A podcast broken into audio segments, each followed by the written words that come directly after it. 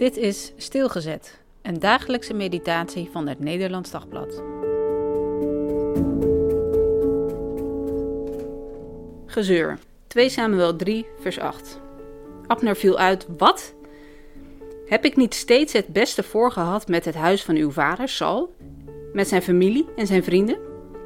Ik heb ervoor gezorgd dat u niet in handen van David viel, en u verwijt mij overspel? Wat Abner had gedaan was niet niks. Hij was met een vrouw uit de koninklijke harem naar bed geweest. Een bijvrouw, zeker, maar ze had Sal wel twee zonen geschonken. Abner beseft echt wel dat dit overspel is. En hij begrijpt ook dat dit kan overkomen als een eerste poging om Isboset aan de kant te schuiven. Maar heeft hij dan geen enkel krediet? Wat is hij niet altijd voorbeeldig trouw geweest? En nog, want in Juda zit de grote rivaal van Sal op de troon.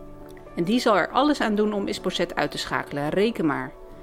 Alleen dankzij Abner is dat nog niet gebeurd. Zeur dan niet. Ja, maar Abner, echte trouw, had nu excuses aangeboden.